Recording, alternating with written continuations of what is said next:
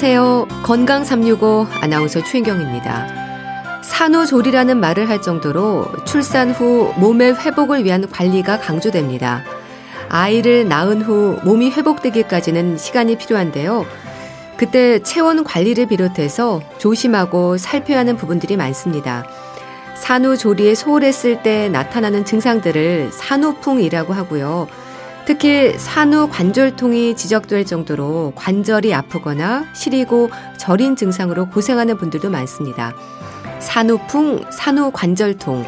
오늘은 출산 후에 있을 수 있는 산모들의 건강에 대해서 알아보겠습니다. 건강 365 이승환의 세상에 뿌려진 사랑만큼 듣고 시작하겠습니다. 출산을 경험한 여성들은 특히 출산한 달에 몸이 아프다는 말을 합니다. 출산이 산모 건강에 그만큼 영향을 미친다는 거겠죠. 산후에 생기는 여러 가지 증상들이 있는데요. 특히 산후 관절통으로 고생하는 분들도 많습니다.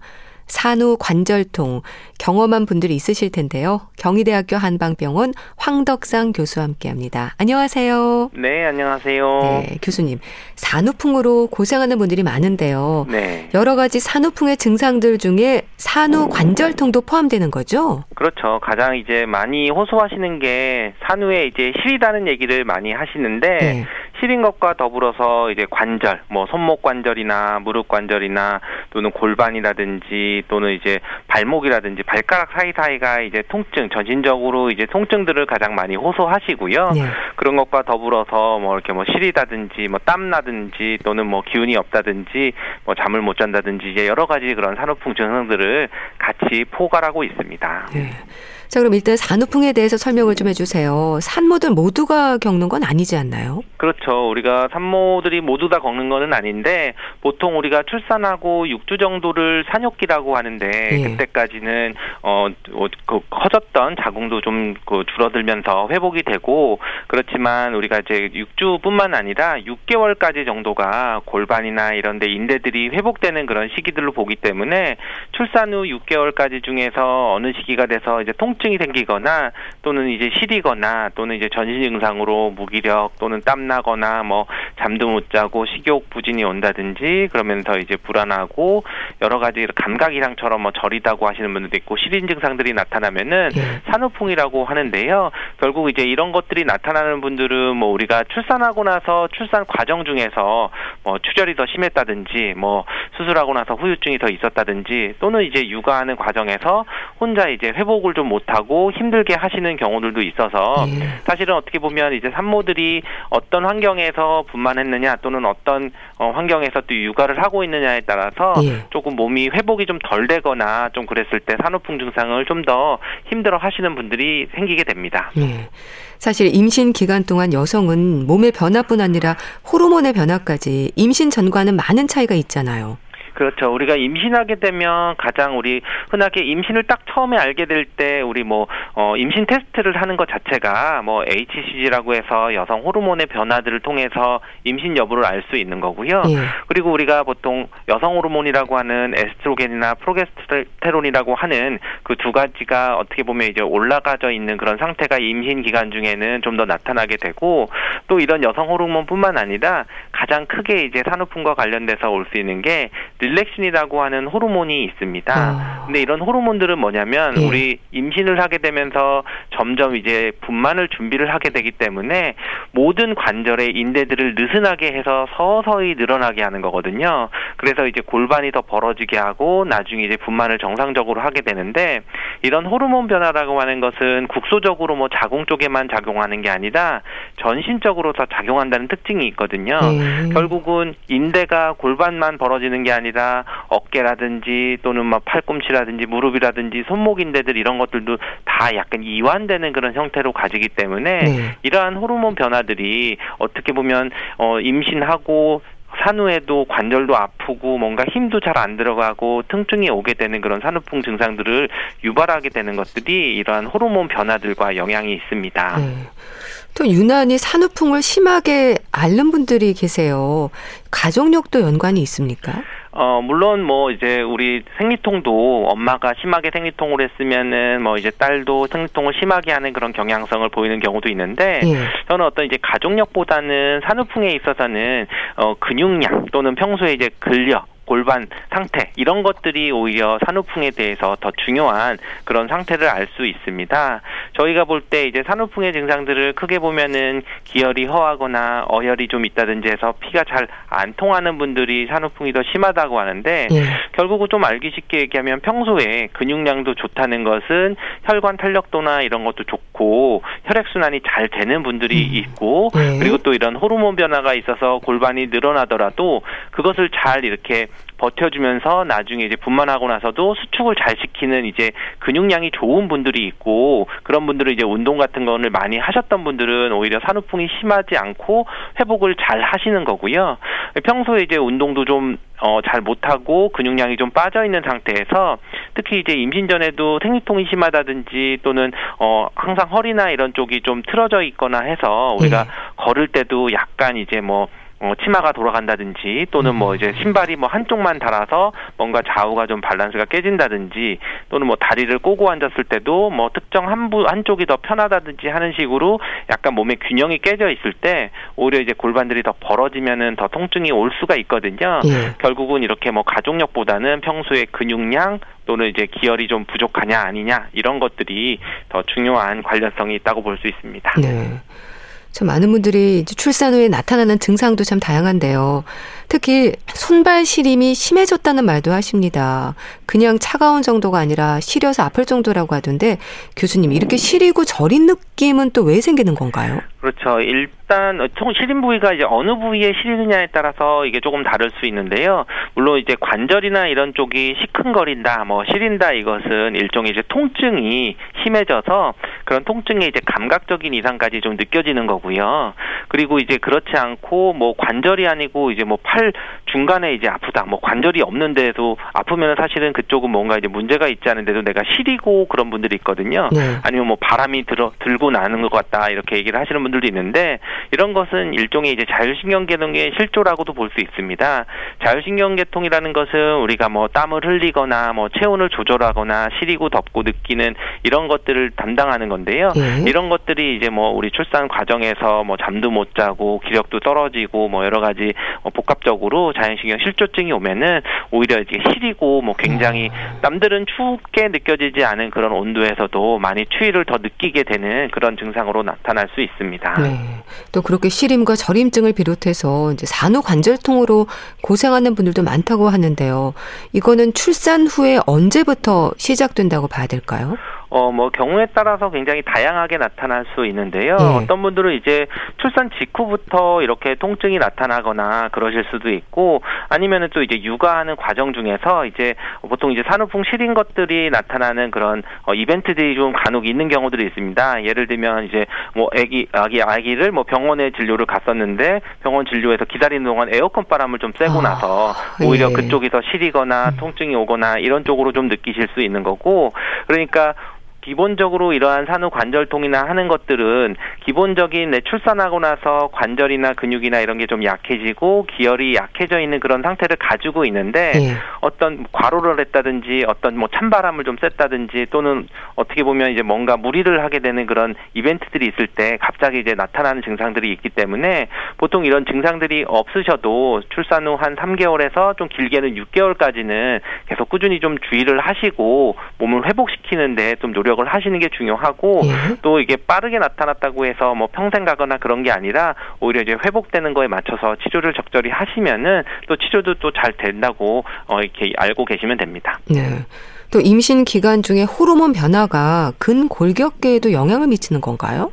그렇죠. 기본적인 그런 우리가 골반들이 벌어지는 것들은 굉장히 골반을 붙이고 있는 우리 뭐 치골이라든지 또는 이제 천장관절이라서 꼬리뼈 있는 부분이 관절을 이루고 있는데 그런 관절들은 굉장히 단단한 관절이거든요. 네. 그래서 우리가 일상적으로 생활할 때는 그 관절들이 벌어지거나 뭐 늘어났다고 하는 게 거의 없는데 우리 임신 중에는 이제 릴렉신이라고 하는 소음이어서 약간 초반부터 약간 한 중반기부터 돼서 출산 후 6개월까지 호르몬 변화들이 생기게 되는데요. 네. 그러면은 우리가 이제 골반들은 사실 어, 하나의 뼈가 아니라 한 세 개의 뼈들이 이제 이어져 가지고 그 사이를 이제 단단하게 잡아주고 있는데 그런 것들이 이제 늘어 늘어나게 되면서 어. 사실은 분만을 준비하게 되는 건데 예. 이게 단순히 이제 골반만 늘어나는 게 아니라 이 위에 있는 그런 주춧돌 같은 골반이 늘어나면서 그 밑에 있는 발의 위치라든지 발목이라든지 무릎이 틀어지게 되는 그런 상태로 돼서 어떻게 보면 우리가 임신하신 분들을 보면 임산부들을 보면 약간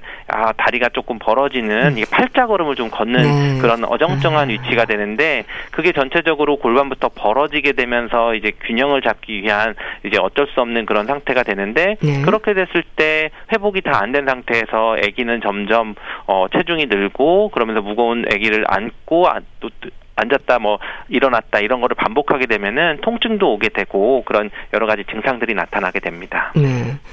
자 그렇다면 교수님은 산후관절통의 증상이랄까요? 산모들이 어떤 표현을 하세요? 뭐 가장 흔하게는 통증이죠. 그런데 통증들이 우리가 일반적으로 뭐 한 곳이 아프다, 뭐 붓거나 이런 거보다는 뭐 여러 관절들이 다 나타난다고 하죠. 그래서 뭐 심하게는 머리부터 발끝까지 다 아프다. 뭐 이렇게 표현하시는 분들도 있고 네. 뭐 아침에 일어나면 이제 손가락 마디 마디가 다 이제 쑤시고 아프다 또는 뭐 화끈거린다 또는 이제 시큰거린다 뭐 쿡쿡 쑤신다 또는 힘이 안 들어가서 이제 병따개 같은 걸 이제 못 따르시는 어. 분들도 있고 예. 또는 이제 뭐 걷기 어려워서 발 밑에 뭐 뭔가 이렇게 깔고 있는 것처럼 뭐 신발 밑에 뭐가 있는 것처럼 꼭 집에서도 슬리퍼를 신거나 그러지 않으면은 뭐 맨발로 땅에 딛기 좀 통증이 있거나 하는 여러 가지 그런 관절들 마디마디를 다 통증이 느껴지시는 그런 거를 다양하게 표현하십니다. 예.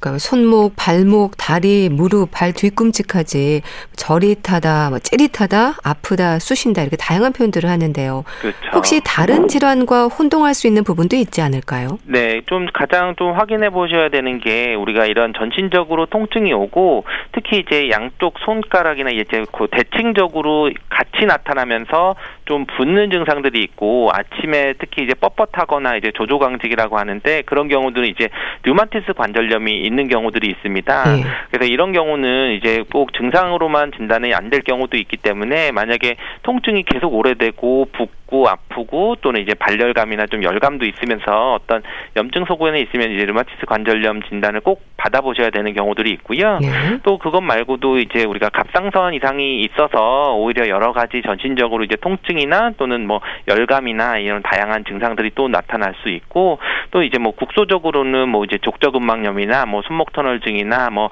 뭐 이런 쪽으로 해서 네. 오히려 그, 그 발바닥이 아프거나 손목이 아프거나 뭐 이런 쪽으로 해서 그 심하게 염증이 있는 경우들도 있기 때문에 어떤 산후풍의 일반적인 그런 치료를 하고 회복이 되는 것을 보면서 뭐 이게 치료가 잘 안 되고 할 때에는 적극적인 이런 진단이 필요한 경우도 있습니다. 네. 산후관절통의 치료 시기랄까요? 초기에 얼른 시작하는 게 아무래도 회복이 빠르겠죠? 그렇죠. 그래서 보통 이제 우리가 황금의 3개월 뭐 네. 이런 식으로도 얘기를 하는데요. 네. 산후조리라고 하는 것을 이제 3개월이 지나면은 뭐 스스로 잘 낫는다, 다 낫는다 이렇게 흔히들 알고 계셔서 황금의 3개월이라고 하는데요. 그렇지만 이 시간에도 사실 통증이 심하거나 이런 관절통이 심하면은 적극적으로 치료를 하지 않으면은 그 시간이 지나도 오히려 어 통증이 계속 지속이 되는 경우들이 있거든요. 네. 그러면은 이제 그때는 이제 오히려 그 호르몬 변화들도 오고 서서히 그런 상태에서 치료하는 게 더 더뎌질 수 있기 때문에 때문에 어 오히려 산후관절통 치료는 어 초기에 이 통증이 있으시다면은 그게 뭐 3개월이 됐든 지났든 아니면 그 전이라고 해도 바로 치료를 좀 시작을 하고 평가를 하시는 게 가장 좋고요. 네. 그리고 이제 꼭 말씀 강조를 하는 것 중에 하나는 이제 6개월을 또 기억하시라고 얘기를 6개월이요? 하는데 음. 우리가 6 보통 산후 6개월까지 일반적인 그런 릴렉신이나 이런 호르몬 변화들이 있어서 골반 주변의 인대들이 다시 단단하게 돌아오는 시기가 6개월인데 네. 만약에 이제 내가 뭐 여러 가지 육아나 힘들어서 운동이나 이런 것들을 하지 않고 6개월의 시간을 보낸 다음에 그런 다음에 이게 관절이 오히려 굳게 되거든요. 그러면 골반이 틀어진 상태로 굳어버리면은 나중에 그런 통증 치료나 이런 것들이 오히려 인대가 말랑말랑했을 때 부드러웠을 때 치료하는 것보다 좀 더디게 치료가 됩니다. 결국은 우리가 이제 그런 산후의 관절통을 치료하는 가장 그 어떻게 보면 대 데드라인이라 그럴까 조금 더 적극적으로 치료하는 시기들은 어 6개월 전에 좀 네. 치료를 하고 음. 운동도 꾸준히 관리를 하시는 것을 강조하고 있습니다. 네. 그럼 치료는 어떻게 진행이 될까요? 방법이 여러 가지인가요?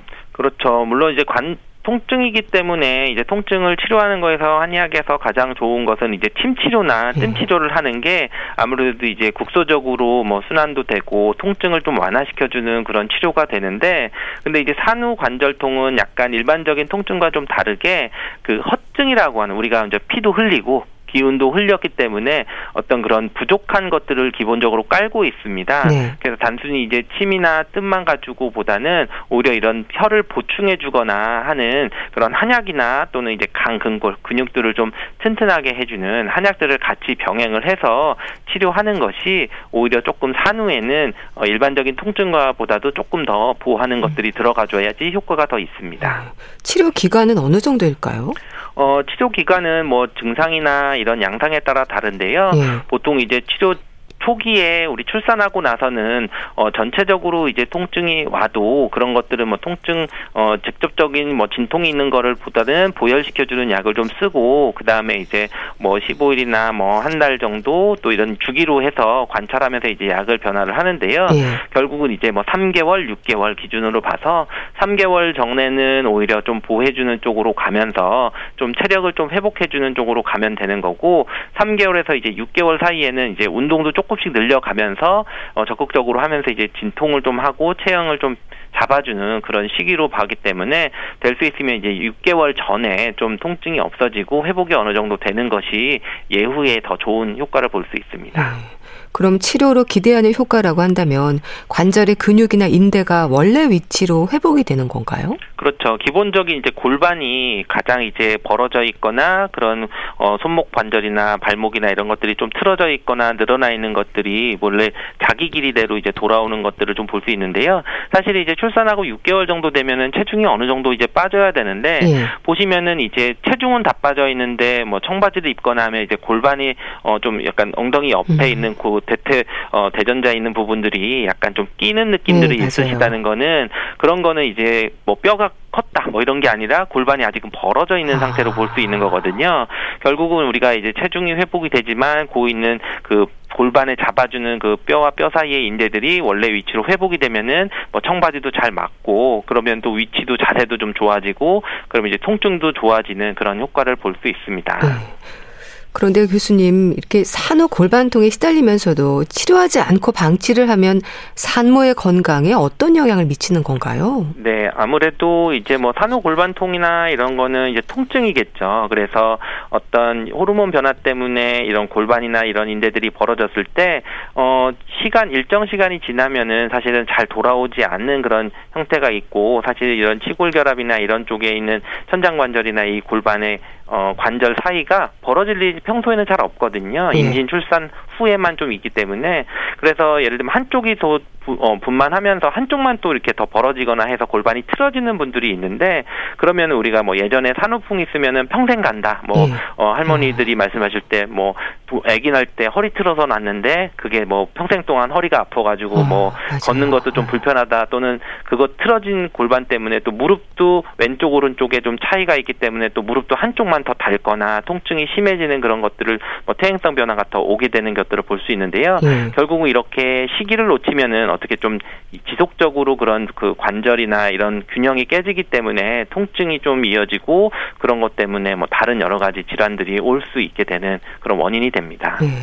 좀 여러 가지 위험이 있을 수 있네요. 근데 이렇게 골반이 틀어진다거나 뭐 두통과 같은 부분들은 몸으로 느껴지는 증상이잖아요. 이런 일들이 산후 관절통이 원인일 수 있다는 건 잘 모를 것 같기도 합니다. 그렇죠. 이게 기본적으로 이제 국소적으로 보통 이제 산후 관절통 있으신 분들이 뭐 정형외과나 이런 데 가서 엑스레이를 찍거나 뭐 다른 검사를 했을 때 특별한 뭐 정상이다 원인이 없다 이런 얘기를 많이 하는데요. 네. 그 이유는 바로 이제 어떤 연골에 문제가 있다든지 뭐 어떤 찢어졌거나 뭐 이러는 게 아니라 이거 연부 조직이라 그래서 이런 인대들이나 이런 것들은 우리 몸을 전체적으로 다 이어져 있는 음. 그런 뭐 근막 이론이나 또는 어 관절들이 한 가지 근육만 있는 게 아니라 관절들이 이제 여러 개 이어지 그 넘나들면서 근육들이 이어지거나 이런 관계를 맺고 있는 거거든요. 네. 그래서 결국은 이제 전체적인 균형들이 깨졌을 때 골반이 앞으로 쓰러지고 또는 이제 육아하면서 등은 굽고 또는 목은 또 일자로 되면서 앞으로 빠져 있으면서 보통 우리가 거북목, 일자목 음. 이런 것 때문에 머리도 좀 무겁고 긴장을 좀 더 많이 하게 되는 거죠. 네. 그래서 이럴 때에는 이제 다른 검사를 해서 특별한 이상이 없으면서 이렇게 산후관절통이 나타날 때에는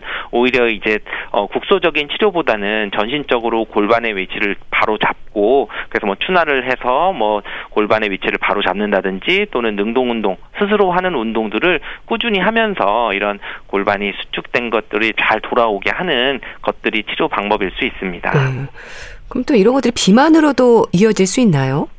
어, 비만 자체는 어쨌든 우리가 출산하고 나서 항상 어, 여러 가지 전체적인 체중이 늘어나는 상태를 볼 수 있는데 예. 물론 이제 출산하고 바로 잘 빠지시는 분들이 있지만 또 이제 잘 안 빠지는 그런 상태들이 있는데 어 이런 골반의 위치가 이런 것들이 틀어졌을 때에는 부분 비만이 좀 더 문제가 될 수도 아, 있습니다. 그렇군요. 그래서 어 우리가 살은 다 빠졌는데 아까도 말씀드렸지만 청바지를 입었는데 음. 오히려 이제 허벅지 있는 쪽이 어, 골반 있는 쪽이 엉덩이 쪽이 좀 더 이렇게 끼는 느낌이 있다. 네. 그런 것들은 실제로는 내가 체중은 똑같은데 다 회복을 했는데 그렇다는 것은 그게 이제 부분 비만이라고 해서 내가 여기 살이 찐 게 아니라 골반의 관절이 벌어져 있으면서 그쪽이 이제 어, 뒤에 있는 다리나 이런 근육들이 돌아가 있어서 오히려 그 부분이 더 살이 찌게 될 수도 있고 네. 그렇게 해서 운동을 할 때는 운동 능력이라는 것도 더 떨어지니까 또 더구나 또 그쪽으로 좀 더 살이 더 오래 유지가 되는 경우들이 있어서 보통 이제 출산하고 나서 전체적인 체중이 빠지는 것도 관리 관리를 하셔야 되고 예. 그리고 이제 국소적으로 이제 골반이라든지 또는 이제 어깨가 굽으면서 이제 등이나 뭐 팔쪽 살이 좀 더 찌는 경우들은 또 체형을 회복을 해서 이런 부분 비만이나 이런 걸 예방을 하실 수 있는데요. 네. 이럴 때 이제 제가 출산하고 나서 이제 너무 빨리 다이어트를 하시거나 하는 것도 좀 주의를 하셔야 돼서 보통 일반적으로는 첫 3개월 동안은 너무 다이어트에 집중하는 것보다는 산후에 체력 회복하시는 거에 음. 집중을 하시는 게 좋고 그럼 체력을 회복을 해서 근육량이나 이런 것들이 회복된 다음에 출산 후 3개월에서 6개월, 그러니까 6개월까지가 바로 이제 체형 회복. 네. 우리 몸에서 운동도 좀 더 늘리고 그때는 이제 좀 식사도 좀 주, 조절하면서 살을 좀 더 빼는 거에 적절히 하시는 거를 3개월 이후부터 6개월까지에 집중하시는 것이 조금 더 산후에 회복하는 그런 순리대로 본다면 더 적절하다고 볼 수 있습니다. 예. 그리고 또 교수님, 갑상선에도 문제가 이어질 수 있습니까? 그 임신 중에 갑상선 질환을 앓는 분들도 있는데 이게 출산 후에도 계속될 수 있다는 건가요? 그렇죠. 뭐 갑상선이 가장 이제 우리가 임신을 하게 되면 여러 가지 호르몬 변화 때문에 갑상선 호르몬도 좀 영향을 받을 수 있어서 예. 어뭐 여러 가지 병이 생길 수 있는데요. 근데 이제 그럴 때는 물론 이제 갑상선에 대해서 꼭 어, 확인을 해봐야 되는 게 임신 임산부의 이제 첫 진찰에서 보통 이제 갑상선에 기능 이상의 병 기왕력이 있다든지 또는 이제 그런 약을 먹으면서 치료를 한 것들이 있는지 확인을 해보고 만약에 있다고 하면은 이제 임신 전에도 검사를 하고 또는 이제 분만하고 나서도 오히려 이제 그런 검사를 해서 확인하는 게 좋고요. 그리고 이제 이것 때문에 또 임신이 잘 안 되는 갑상선 이상 기능 이상 때문에 할 때는 갑상선 호르몬제를 먹는데 또 이제 임신 중간에도 이제 먹어도 되는 그런 안전한 약이기 때문에 그거 이제 적절히 치료를 받으시는 게 더 도움이 됩니다. 네. 산후풍, 산후 관절통으로 고생하는 분들에게 평소 진료실에서 어떤 말씀으로 조언을 하세요? 네, 기본적으로 가장 중요한 게 우리가 출산하고 나서 어 산후 어, 회복을 위해서 보양한다 또는 한다고 해서 너무 휴식을 많이 취하는데 예. 오히려 출산하고 나서도 적절하게 운동을 해주는 것이 산후관절통을 가장 예방할 수 있고 빨리 회복할 수 있는 거거든요. 음. 왜냐하면 이때 이제 오는 것들은 근육이나 인대들이 이완돼서 오는 관절의 사이사이에 있는 인대들이 이완 이완돼 늘어나져서 오는 통증이기 때문에 이거를 수축시키는 것은 남이 아무리 만져주거나 뭐 어떤 지압을 받는다든지 이런 걸로 해서 수축시킬 수는 없거든요. 네. 결국은 내가 능동 운동을 해야지 어느 정도 근육들이 회복을 하고 수축을 시킬 수가 있는 겁니다. 그래서 어, 너무 출산을 하고 해서 어, 물론 힘들고 육아라는 과정에서 필요할 수도 있지만 그렇다고 해서 너무 움직이지 않고 너무 또 이렇게 좀 이완돼 있는 것보다는 능동 운동을 좀 이제 꾸준히 하시는 것을 가장 강조하고 있습니다. 네. 또 출산 후에 붓기도 하고 임신 중에 체중이 그대로 이어지기도 하고 스트레스도 많을 것 같은데요. 교수님 이런 부분에서도 좀 짚어주세요. 네, 보통 이제 붓기는 우리가 출산하고 3주 정도 또는 4주 이내에 빠지는 걸로 보니까 오히려 이제 한 2, 3주, 3주에서 4주 정도 이전에는 좀 붓기가 스스로 빠질 수 있게 이제 노력을 해주는 건데 네. 그리고 또 그 뒤에 이제 첫 3개월 동안은 이제 체중을 좀 빠지는 느낌. 그래서 오히려 우리 3주가 지났는데도 붓기가 아직 있다고 해서 지금 체중이 들어있는데 오히려 뭐 붓기 빼주는 뭐 호박즙을 계속 먹는다든지 하는 거는 오히려 체중을 더 늘 수도 있는 아. 그런 방법이 되죠. 아무래도 예. 단 그런 음식들 과다 열량 섭취가 되는 걸수 있고요.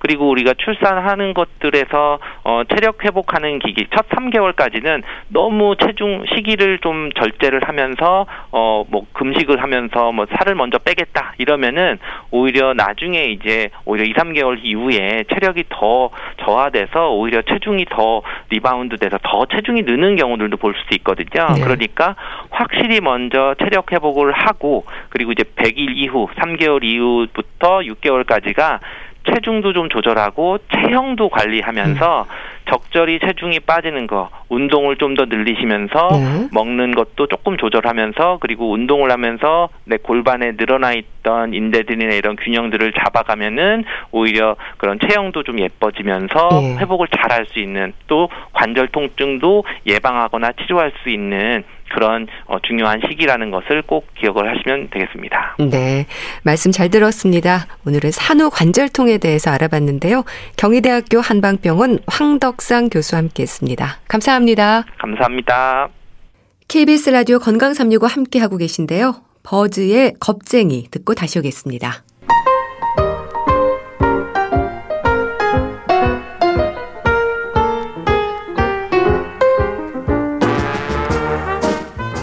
건강한 하루의 시작. KBS 라디오 건강 365. 최윤경 아나운서의 진행입니다.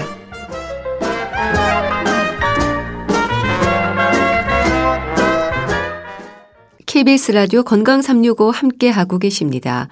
건강을 돌아보게 하는 책 한 권. 오늘도 북컬럼니스트 홍순철 씨가 전해드립니다. 안녕하세요. 네, 안녕하세요. 책 제목이 5G의 역습. 글쎄요, 역습이라는 단어 때문인가요? 일단 좀 두렵기도 하고 살짝 긴장이 되네요. 예, 그 상당히 조심스러우면서도 도발적인 책이라고 이야기할 수 있을 것 같은데요. 예. 우리가 빠른 빠른 빠른 그래서 늘 빠른 것이 좋은 것이라고 아. 생각을 해왔습니다. 네. 특히 이 정보통신 기술에 있어서 세계 최고인 우리나라에 살면서 늘 자부심이 대단했잖아요. 5G 그러면 최대 속도가 20 Gbps에 달하는 5세대 이동통신 기술을 의미를 해요. 네. 우리가 한 2019년부터 계속 이 이야기를 잘 들었는데 2019년 4월 달에 우리나라가 세계 최초로 5G 시장을 상용화 시켰습니다. 그때 정말 축하하는 분위기가 그랬죠? 대단했는데요. 네. 근데 저는 이 책을 읽는 순간 생각이 좀 많이 복잡해졌습니다. 어. 이 책의 부제가 빨라진 다운로드 속도만큼 당신의 수명도 단축된다. 아. 이렇게 적혀져 있거든요. 음. 충격적이잖아요. 음. 이 책을 쓰신 조셉 머콜라 박사는 의학 박사이면서 미국 허핑턴 포스트가 선정한 최고의 건강 혁신가로 유명한 분이신데 우리가 휴대전화가 건강에 해로울 수 있다라는 우려를 처음 들은 게 약 20년 전부터였거든요. 음. 그때는 그렇게 지금처럼 심각성이 크지 않았습니다. 네. 그래서 우리가 건강한 식단과 생활 습관으로 충분히 이걸 상쇄시킬 수 있을 것이다라고 생각을 했는데 최근 들어서 그 사실이 틀렸음을 깨달았다라고 저자는 이야기를 하고 있는데요. 네. 전자기기, 와이파이, 스마트폰에 숨겨진 진실을 밝혀내기 위해서 노력하고 있는 의학 박사이면서 건강 전문가가 쓴 책이 바로 오늘 소개해드리는 5G의 역습입니다. 네. 책의 부제가 빨라진 다운로드 속도만큼 당신의 수명도 단축된다라고 하셨는데 아, 예사롭지 않네요. 그렇습니다. 저도 지금 전화 연결을 하면서 휴대전화를 귀에 바짝 대고 있는데요. 예. 어, 약간 이렇게 휴대전화를 어, 뭐 거리에서 좀 멀리하고 입부분만 가까이 지금 위치를 바꿨습니다. 아. 이 책을 읽게 된 효과라고 이야기할 수 있는데요. 네. 우리가 대한민국 통신업계의 화두는 5G 5세대 이동 통신 기술의 보급입니다. 그런데 저는 이 책을 읽고 처음 알았어요. 선진국 시민들은 지금도 오히려 이러한 상황, 5G의 확대와 보급에 대해서 우려의 시선을 보내고 있다고 그럽니다. 아, 왜냐하면 네. 더 빠른 통신 기술이 더 많은 전자파를 배출해서 건강을 해칠 수 있다라는 의구심이 생기기 때문인데요. 실제로 스위스 베른에서는 시민 수천 명이 5G 안테나 설치 반대 시위를 벌이기도 했고 예. 미국, 독일, 이탈리아, 네덜란드 이렇게 세계 여러 나라에서는 5G 저항 운동이 벌어지고 있다고 그럽니다. 이분들이 이러한 운동을 하는 이유는 장밋빛 전망 대신에 전자파에서 자유롭고 싶다라는 건강권을 내세우고 있기 때문인데요. 네. 뿐만 아니고 전자파 노출에 대해서 현재보다 강화된 규제를 만들어야 된다라는 여론도 점점 높아지고 있는 추세라고 그럽니다. 그런데 지금까지 뭐 3G, 4G일 때는 가만히 있다가 예. 왜 하필 5G 시대가 열리면서 아, 이뭐 전자파 문제가 이렇게 갑자기 부상되고 있는 걸까? 사실은 그 문제 제기를 할 수가 있거든요. 예. 그리고 그동안 어떤 음 정보통신 기술의 안락함을 누려왔던 현대인들이지만 유독 5G에 반감을 드러낼 수밖에 없는 이유는 이 5G가 다른 3세대와 4세대에 비해서 전자기장이 기하 급수적으로 늘어날 위험성이 있기 때문이다라고 최근 지적하고 있는 겁니다. 예. 그러니까 3G와 4G와 다르게 유독 5G가 위험하다고 최근 경고하고 있는데 어떤 부분들을 지적을 하는 건가요? 예, 일단 5G에 대한 간단한 설명부터 한번 시작을 해볼게요. 네. 이 5G가 사용하는 주파수가 밀리미터파라고 그럽니다. 근데 그 파장 길이가요, 10밀리미터보다 짧다고 그래요. 네. 그러니까 수십 센티미터에 이르는 기존 3세대와 4세대 주파수와 비교를 하면 극도로 짧은 형태인 셈인데요. 그러니까 주파수가 짧은 만큼 대용량 데이터를 더 빠르게 전송할 수 있다라는 장점이 있는 거예요. 예. 그리고 사람이 가득 찬 경기장에 있어도 이게 시간 지연 없이 통화할 수 있고 데이터를 사용할 수 있는 장점이 있다라는 건데 빠른 장점 대신에 분명한 단점이 있다고 그럽니다. 아, 이 밀리미터 파가 건물이나 나무나 사무실이나 어, 벽이 있는 물리적 구조물에 쉽게 방해를 받는다라는 겁니다.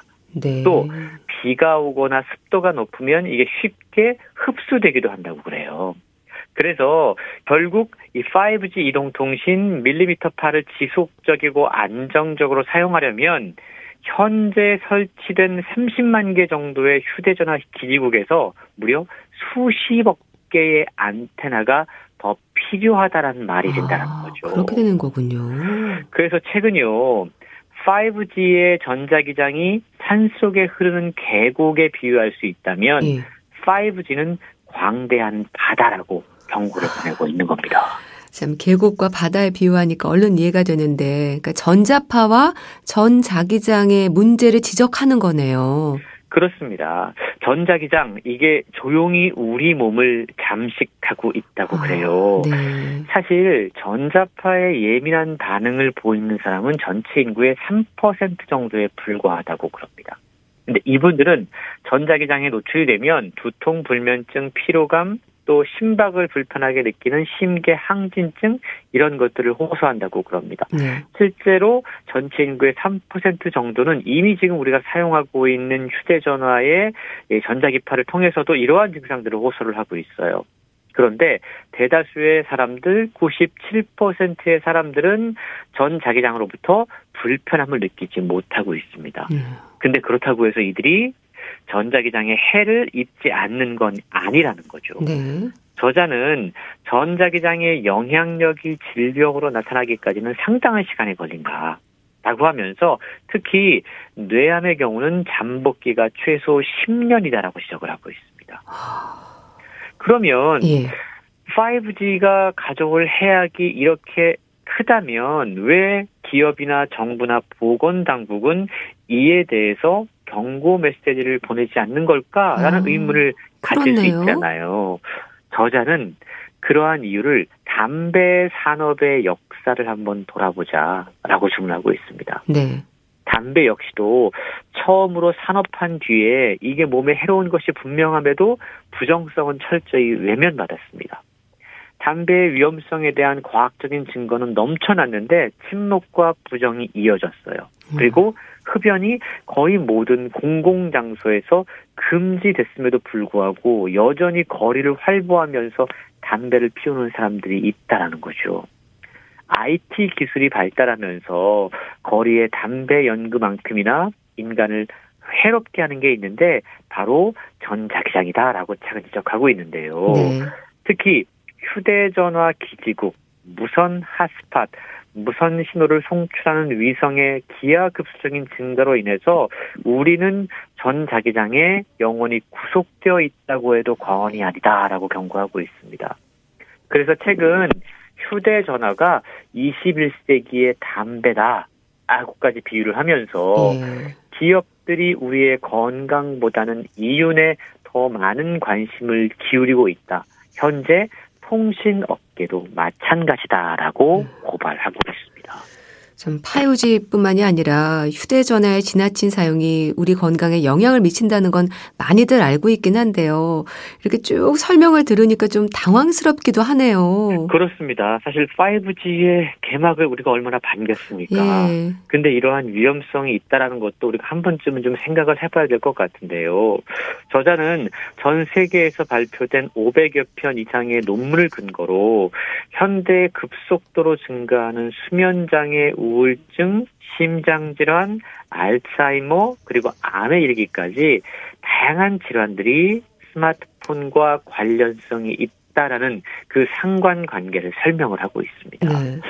저자가 지적하고 있는 5G의 가장 큰 문제점은요, 안전성 검사의 부재라고 그럽니다. 아, 5G가 네. 사람을 대상으로 장기 안전성 시험을 거치지 않았다고 지적하고 있는데요. 네.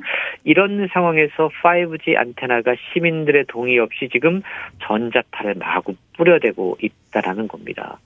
저자는요, 이미 빠른 정보통신 기술의 특 혜를 누리고 있는 상황에서 우리가 별로 특별한 불편함을 느끼지 못한다면 더 빠름을 위해서 굳이 5G가 필요할까라고 의문을 제기하고 있는 겁니다. 예. 그러면서 최소한 어린이가 다니는 학교 근처에는 5G 기지국 설치를 금지하는 법안이 시급하게 필요하다라고까지 강조하고 있는데요. 예. 뿐만 아니고 24시간 우리가 함께하고 있는 스마트폰과 좀 자발적으로 거리를 둘 것을 아. 권하고 있습니다. 스마트폰과의 자발적 거리두기. 요즘 뭐 거리두기가 일상인데 그러니까 스마트폰과도 거리두기가 필요하겠어요.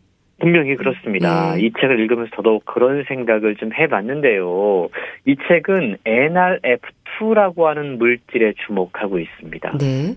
이 물질은요, 우리 인체 내의 모든 항산화 시스템을 총괄하고 통제하는 일종의 단백질인데, 이 NRF2라는 물질이 수백 개의 항산화제와 스트레스 반응 유전자를 활성화할 수 있다고 그럽니다.